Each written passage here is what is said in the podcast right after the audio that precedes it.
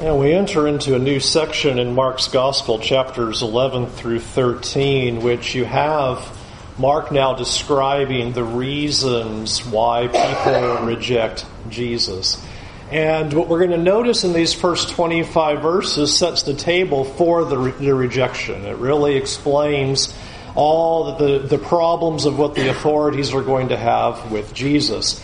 Uh, we have talked about in our study throughout this gospel, and I've talked about when we haven't been in the gospels, the necessity for us to highlight the distinctions that are found in the gospels. That when you come to a gospel account and it reads differently than the other accounts, so often it's our tendency to try to quickly reconcile and harmonize that rather than accentuating that difference to help us understand what the point of the author's trying to get at by the Holy Spirit. And we're going to notice in this section here in Mark chapter 11 uh, that there are a lot of distinctions that Mark possesses. Now, the temptation I have is I would like to take these four sections and do four separate lessons because you could certainly do that.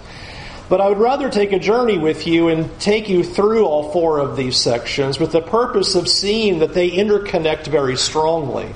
Uh, it would be very easy to miss the big idea here and misinterpret the end of this section if we take them piece by piece. But you'll notice that each of these sections, these four, in these 25 verses, build up to a grand finale of what Jesus teaches.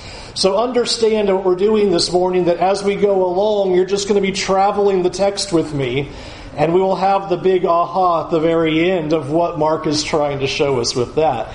In, in the first 11 verses that was just read for us in Mark chapter 11, uh, it is commonly called the triumphal entry. That here we have Jesus coming into Jerusalem. It is interesting to highlight that Mark is not concerned at telling you that this happened in Zechariah chapter 9, verse 9, like Matthew and Luke tell you that. And they say, okay, just as was quoted by the prophet, Mark goes, eh, all right, we're not going to talk about that. Rather, what I want you to see are two big ideas. In this triumphal entry, you will notice that Jesus possesses full control over everything that happens. As he tells his disciples, go into the city and you're going to find a colt. And when they ask you what, they, what you do with the colt, you tell them to say that the master needs it, and then they'll let you have it, and then you'll bring it back to me. Here's how it's all going to go.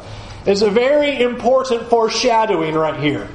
Jesus is fully aware of what's about to happen. These are the final days of his life.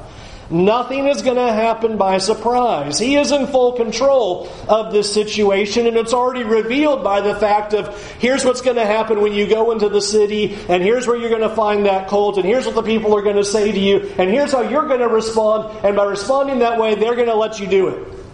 It's all under his control, is, is immediately the thrust of what Mark wants us to see. It is also important that because Mark does not zero in on Zechariah 9 and saying this is the fulfillment of Scripture, but rather that you would soak in the imagery that this is the king arriving in Jerusalem. This is the big picture that if you remember the Gospel of Mark started with. He doesn't start with genealogy. He doesn't start with John the Baptizer. He doesn't start with the early days of Jesus. Mark goes right to the very heart of it all and says, We have a message prepare the way of the Lord. Mark 1, verse 3. We just, boom, right out of the gate, we are preparing the way of the Lord because the Lord is coming. And Mark 11, here he is. Here he is, and he is riding in as king. And the goal is not to fulfill prophecy so much as to declare, I am the king who has come. I have come and I am going to now examine my constituents and my kingdom. Notice, you remember what Malachi said. Malachi said at the end of his prophecy, he said in Malachi 3, verse 1, Behold, I send my messenger, and he will prepare the way before me. Remember, we echoed that back in Mark 1, verse 3.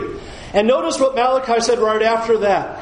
And the Lord whom you seek will suddenly come to his temple.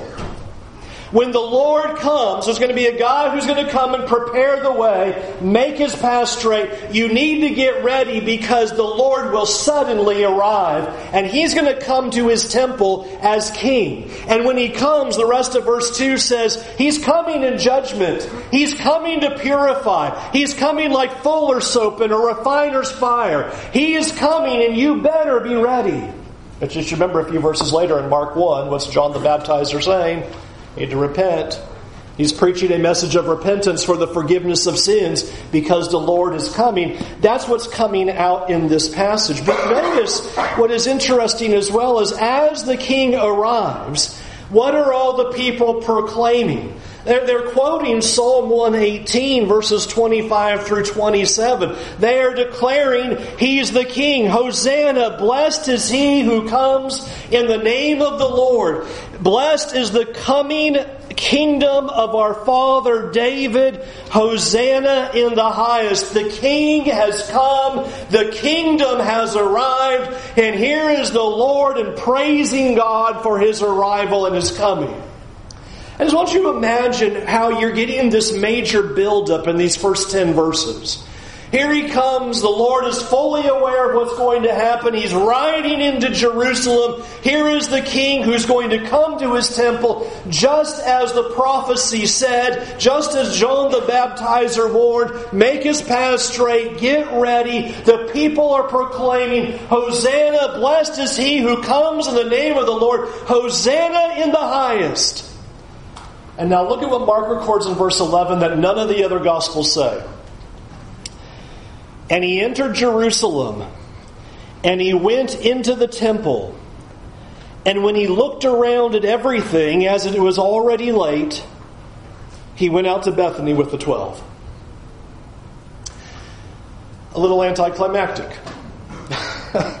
with all the pomp and circumstance and the crying of the crowds and the people and Hosanna in the highest and the king is here. And what would you expect when the king comes to Jerusalem and comes to his temple? We should have fanfare.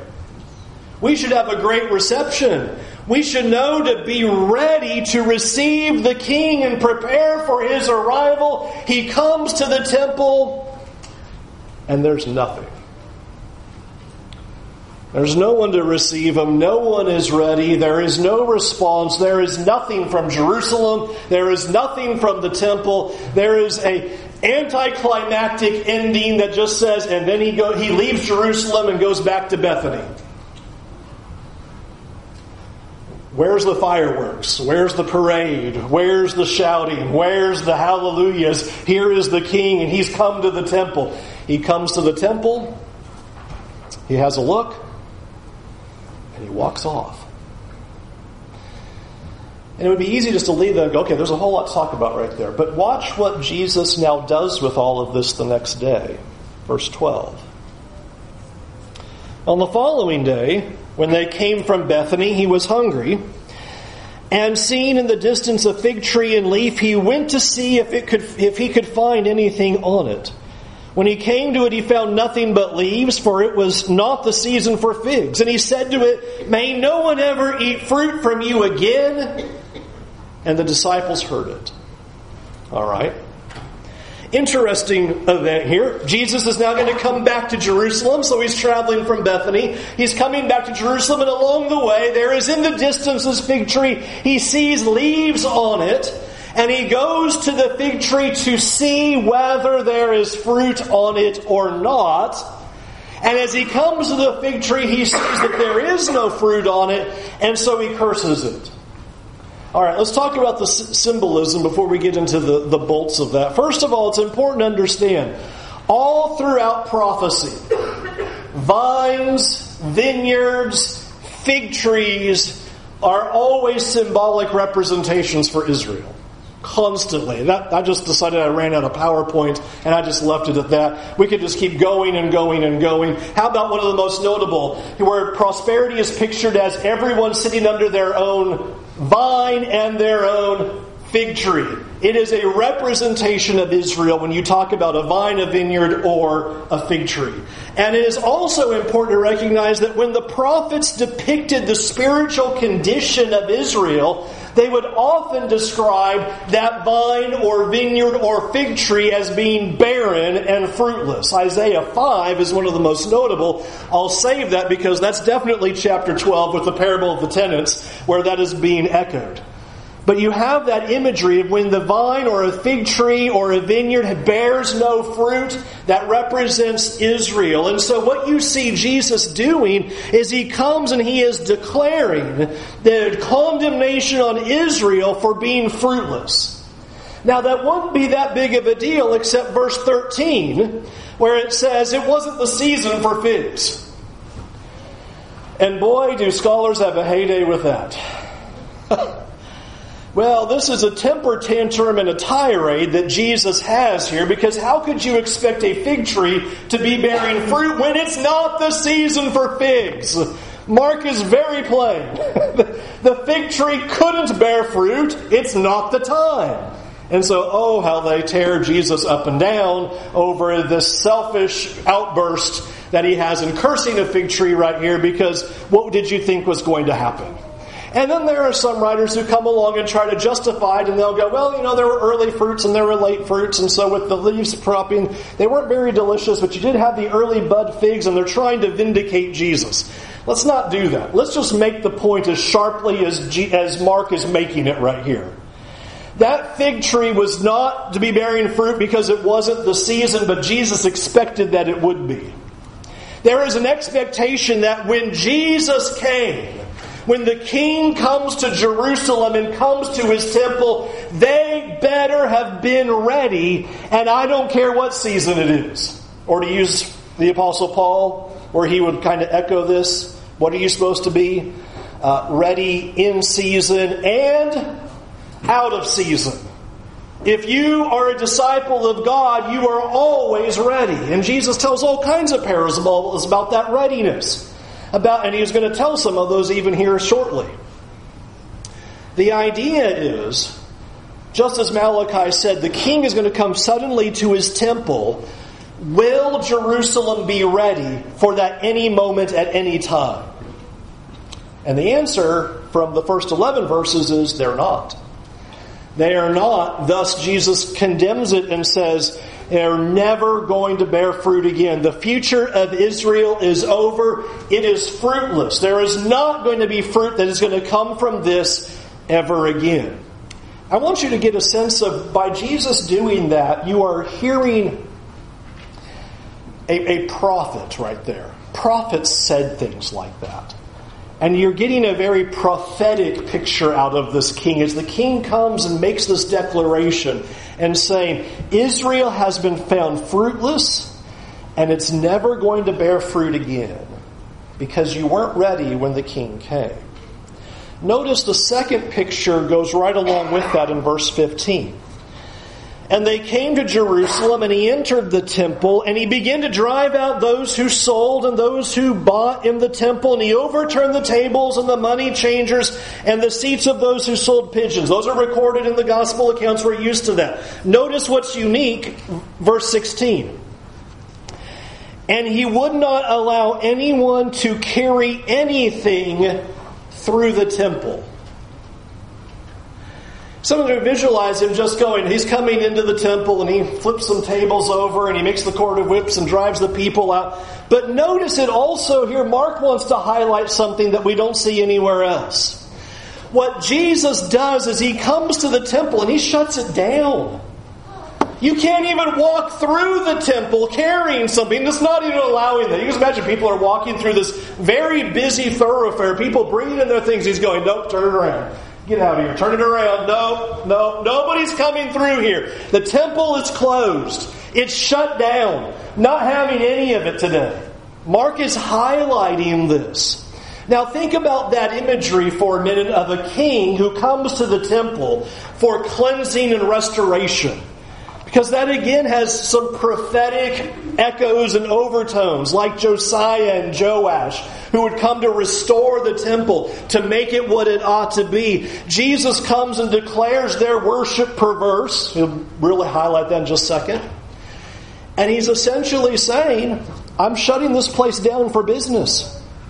The very end of Zechariah, the very final words of the prophet Zechariah no traitor will be in the house of the Lord on that day. And here Jesus walks in and goes, Let's get all that out of here.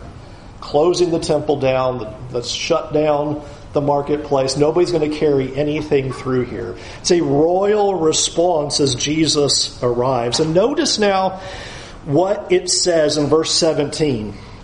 Here's what he's teaching. Now imagine this. We sometimes get focused on just the activity of Jesus as he's driving people out and shutting things down. But notice in verse 17 it says he's teaching. It says in verse 17, he was teaching them and saying to them, Is it not written, My house shall be called a house of prayer for all the nations? Let's, let's start there for a minute. And Mark is unique. He has the full quote, all the nations, where the others don't have that.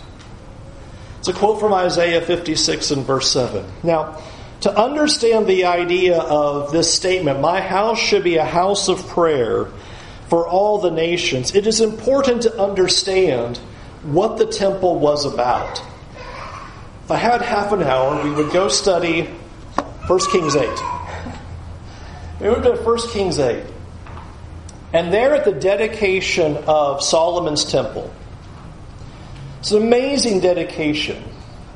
And the big point that is made over and over again in Solomon's dedication in each of those verses is he will describe the various sins that Israel will commit in the future. And he says, if we turn toward the temple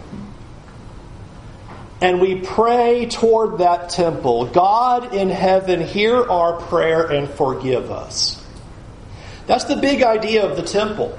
It was the place of prayer. When we sin, Lord, would you accept our prayer when we, you can imagine the visual, the repentance picture. When we turn toward the temple, we turn our lives and we turn our eyes and we turn our hearts toward the temple. Lord in heaven, you hear our prayer and you forgive. What is interesting is couched in the middle of that dedication is that even Solomon applied that to the foreigners and said, When the foreigners turn their eyes and pray toward that temple, Lord in heaven, you hear their prayer and you answer it too. Pretty shocking in the midst of that dedication where you'd expect it to be just Israel.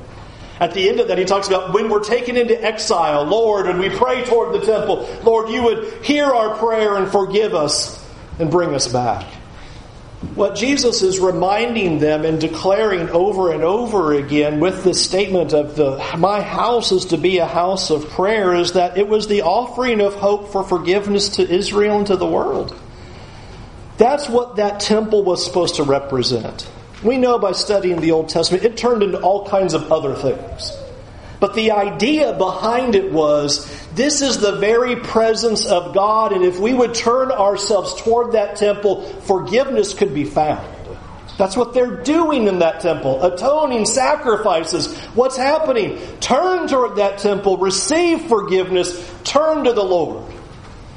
Jesus says this is what that temple is supposed to be. It's written by uh, in Isaiah, Isaiah 56 and verse 7. In the future, think about where Isaiah 56 is in the scope of Isaiah. Chapter 53 is your suffering servant, right? And so you're getting these pictures of what will happen when Christ comes. When Christ comes, my house will be a house of prayer. It's going to be a house of forgiveness. And he reminds them of that. But notice what it is in verse 17. He says, But you have made it a den of robbers that quotation would have resonated very strongly to them. Don't get lost in the idea of just a den of robbers or were they stealing and cheating and, and, and things like that, though certainly that's likely part of the idea. But if you remember what Jeremiah is prophesying is all about the destruction of that temple and to not put their hope in it. Just two verses later from the quote in Jeremiah 7:13, and now because you have done all of these things declares the Lord, and when I spoke to you persistently you did not listen, and when I called you did not answer, therefore I will do to the house that is called by my name and in which you trust, and to the place that I gave to you and to your fathers, as I did to Shiloh. and I will cast you out of my sight as I cast out all of your kinsmen and all the offspring of Ephraim. The phrase, uh, this is a den of robbers, is couched in a context of the destruction of the temple. Your wickedness is causing your temple to be destroyed. God says, I'm going to turn it into Shiloh. Remember, tabernacle first started there. It wasn't there anymore. and he's saying, that's what I'm going to do now to Jerusalem in Jeremiah's day. Jesus comes on the scene. Picture what was going on. Jesus comes on the scene. First, he curses the fig tree in the ears of the disciples.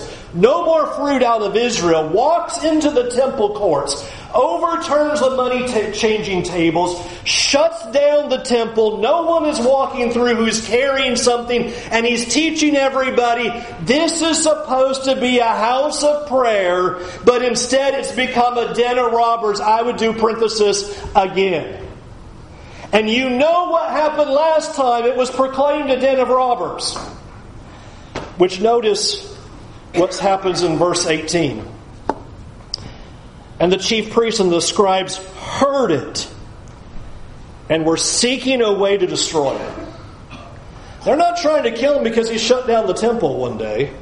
We'll just open it back up for business tomorrow. But he came on the scene and said, It's over. The temple is done. This place is a place of wickedness and evil just like it was before. And God is going to do the same thing to it this time as He has in the past. In fact, Jesus, other accounts will say, Your house is left to you desolate. God's not here, and it is over for the nation, and it is over for the temple. I want you to think about why are the leaders so mad about this? I want you to see that the problem that they're having is that relationship with God and their forgiveness is not going to come on their terms. That's what these future parables are going to show us when we get to chapter 12, especially. They want to run things their way. And we want forgiveness on our terms, and we want a relationship with God in the way that we want to approach God. And this has been the problem all throughout the Gospel of Mark, where Mark is asking the question who is going to humble themselves? Who are going to humble themselves and by faith do precisely what God has said to do?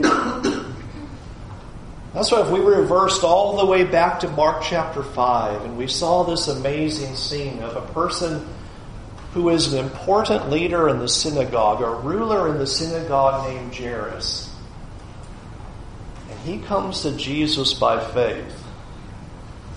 Come heal my daughter. And then a messenger says, No, your daughter's dead. Don't trouble the teacher anymore. And Jesus says, Just believe. And he does. You see, the big question is are you going to accept Jesus on his terms? Are you going to submit to his way? Or are you going to tell Jesus the way it is? See, these leaders, that's what they're telling him. No, you're wrong. We don't like what you're saying. That can't be right. We're not a, a, a den of robbers. We're, we're, we're not wicked. We're not like what they were in the past. That can't be. And now it's with all of those overtones of what Jesus has done. He's come to Jerusalem. He inspects the temple. There is no reception. He, on the way back out, when it's second day, he comes back, curses the fig tree, no more fruit out of Israel, walks into the temple, shuts the doors, and says, This place is closed. This is not a house of prayer to all the nations like it's supposed to be. It's a den of robbers. It is full of wickedness. God is going to judgment, judge it. Its doom is coming. Watch this final scene now. Verse 20. And as they passed by in the morning, they saw the fig tree withered away to its roots. And Peter remembered and said to him, Rabbi, look, the fig tree that you cursed has withered. Here we are, and already picturing Israel in that spiritual condition. There's no fruit. This, this nation is done. Close the doors. It's a den of robbers. It is spiritually devoid. Judgment is coming. And now Peter is clicking all of this in. In fact, the crowds were clicking all of this And You'll notice at the end of verse 18, not only but the chief priests and the scribes want to destroy him, but notice all the crowd is astonished at his teaching. What are they astonished by in his teaching exactly? They're understanding exactly what he's declaring. And now, as they walk by this fig tree that he just cursed earlier and said, may it never bear fruit again, here it is, and it's already withered down to the roots. Rabbi, look, the fig tree that you cursed has withered. Look at Jesus' answer in verse 22. And Jesus answered them, have faith in God. I think it is of the utmost importance that we connect all this up as to what Jesus is about to teach right here and get a sense now of what this is all about. The temple is closed. That means there's no more forgiveness. God's not here. This is not the house of prayer like it's supposed to be. This is not the place of forgiveness. The nation is not going to bear fruit anymore. In fact, hear the idea of Jeremiah 8 to get a sense of why Jesus would respond this way to Peter. Jeremiah 8, verse 13. Here is God saying, When I would gather them, declares the Lord, there are no grapes on the vine, no figs on the fig tree, even the leaves are, are withered. Now we have our withered fig tree right here. And here's our picture. What I gave them has passed away from them. You can just imagine God doing that again to Israel right now. Everything that I'd given to them, there's nothing left. Fig tree is withered away. Now listen to the people. Why do we sit still? Gather together. Let us go into the fortified cities and perish there. For the Lord our God has doomed us to perish and has given us poison water to drink because we have sinned against the Lord. You see, not bearing fruit equaled judgment by God. Which is exactly what Malachi 3 said. The Lord is going to come suddenly to his temple. And who can withstand his coming? That's why you needed to repent. Remember, John would say, Bear fruit worthy of repentance. You better bear fruit quick.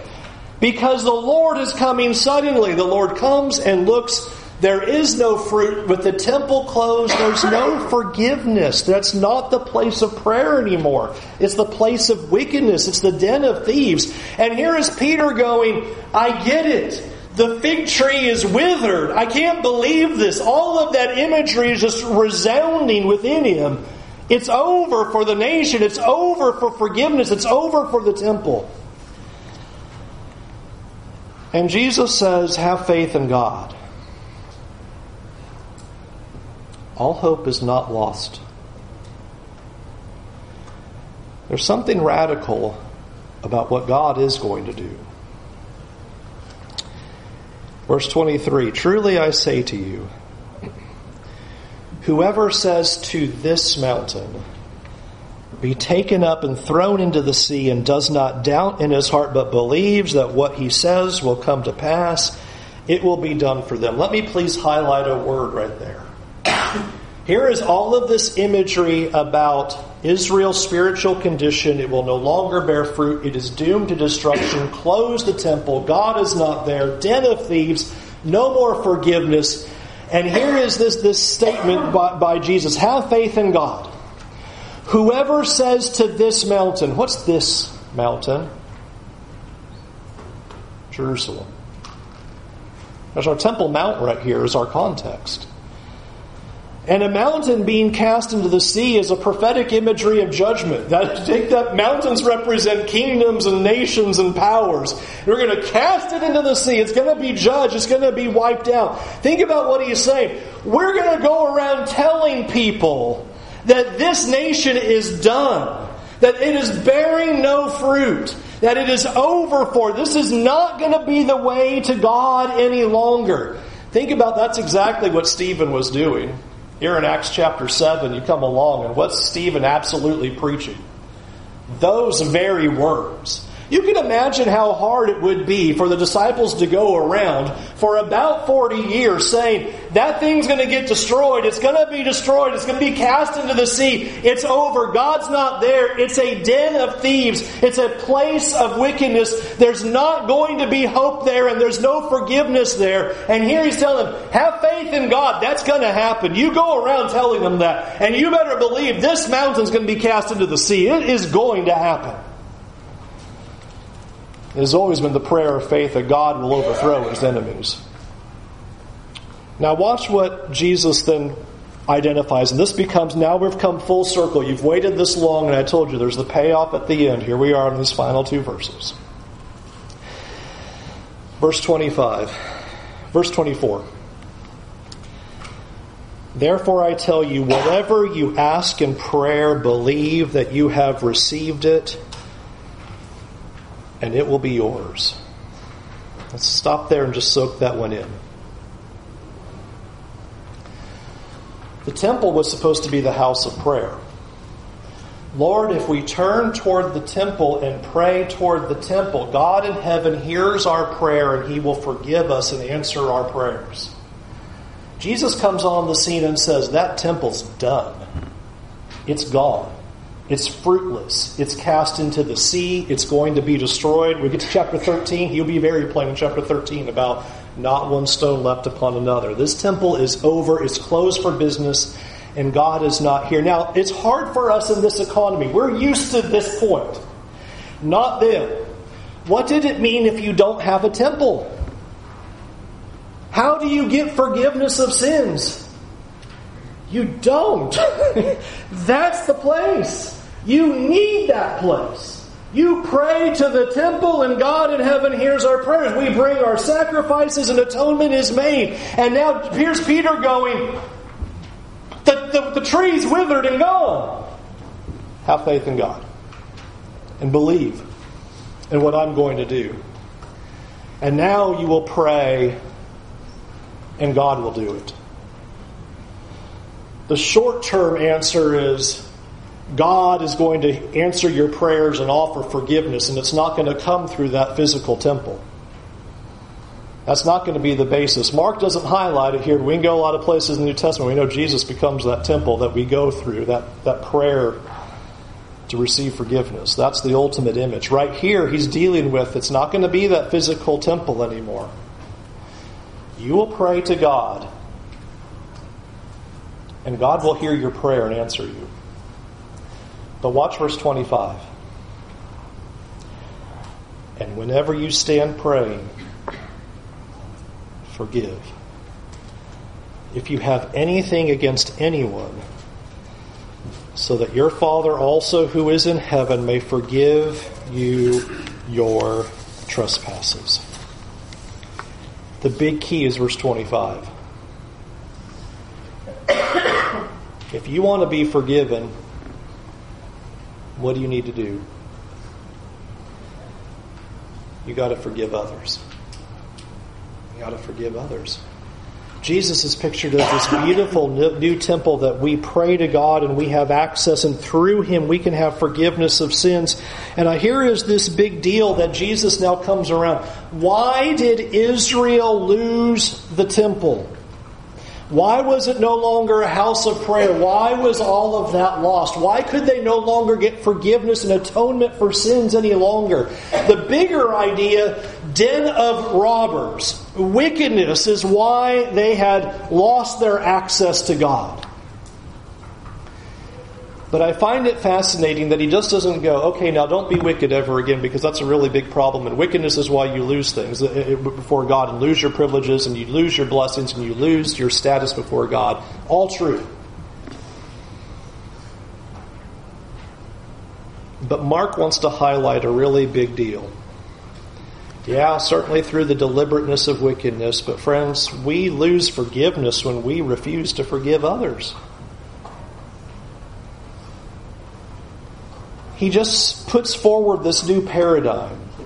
Forgiveness will not be through the physical structure. It's closed, it's fruitless, it's shut down, it's cast into the sea, it's over. But if you pray to God, God is going to hear your prayers. Believe that, verse 24. But then, verse 25, he qualifies that and says, We certainly lose our access to God and forgiveness from God when we refuse to forgive others. Friends, the temple is supposed to be a house of prayer for all nations. I want you to think about this picture. Jesus is the new temple. We belong to that new temple as the New Testament over and over builds the picture. We are spiritual stones being built into this spiritual house. We are a part of this temple. We are supposed to be the ones who cause people to, for people to find God's forgiveness.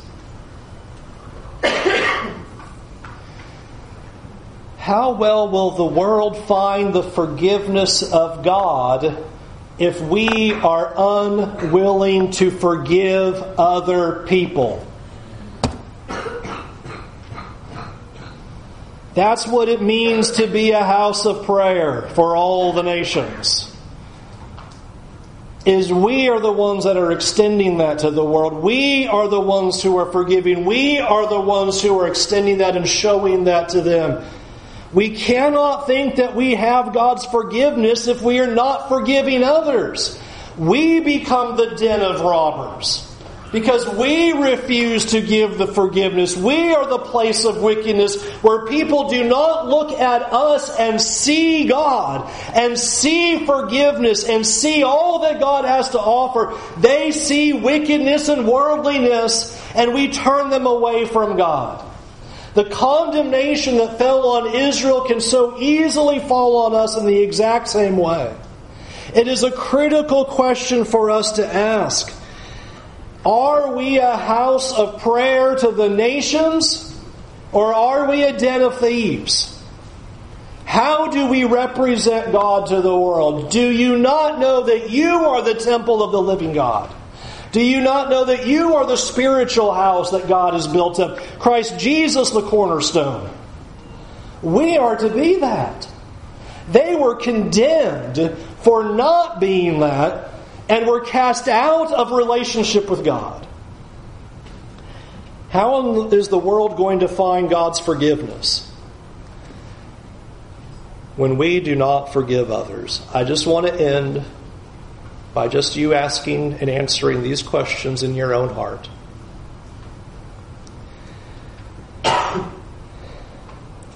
Who do we have something against that we have not forgiven?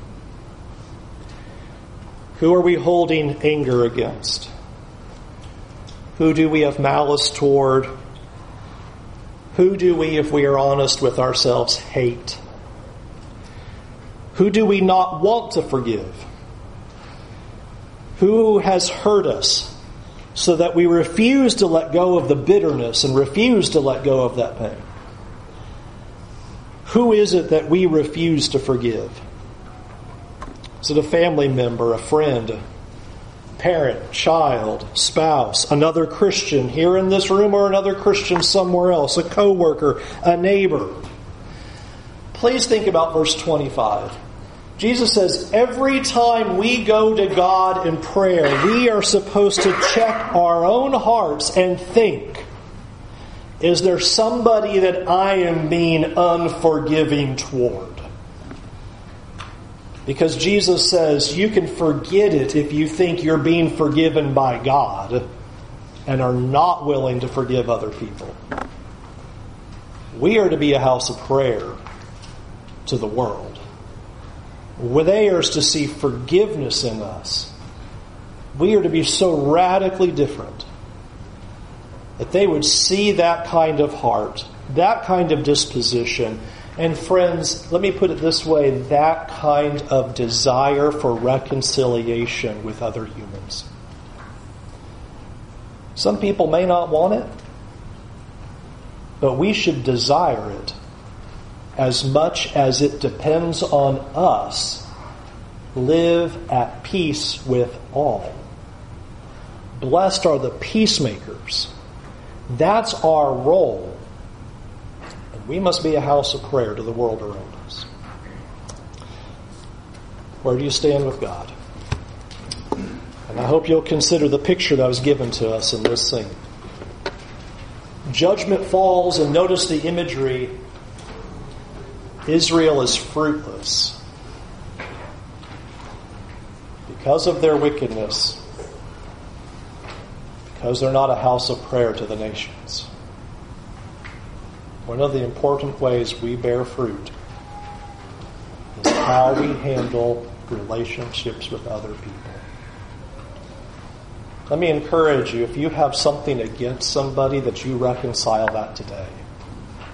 That you no longer hold a grudge, hold bitterness, hold malice, hold spite, hold anger, whatever it is, you need to solve that. You need to forgive. You need to reconcile with others so that God will forgive us and hear our prayers. Can we help you do that? Can we help you reconcile your life to Jesus Christ? That you turn away from your sins, confess Jesus to be the Son of God who died for your sins, and be immersed in water to have your sins washed away. Won't you come and respond now while we stand and while we sing?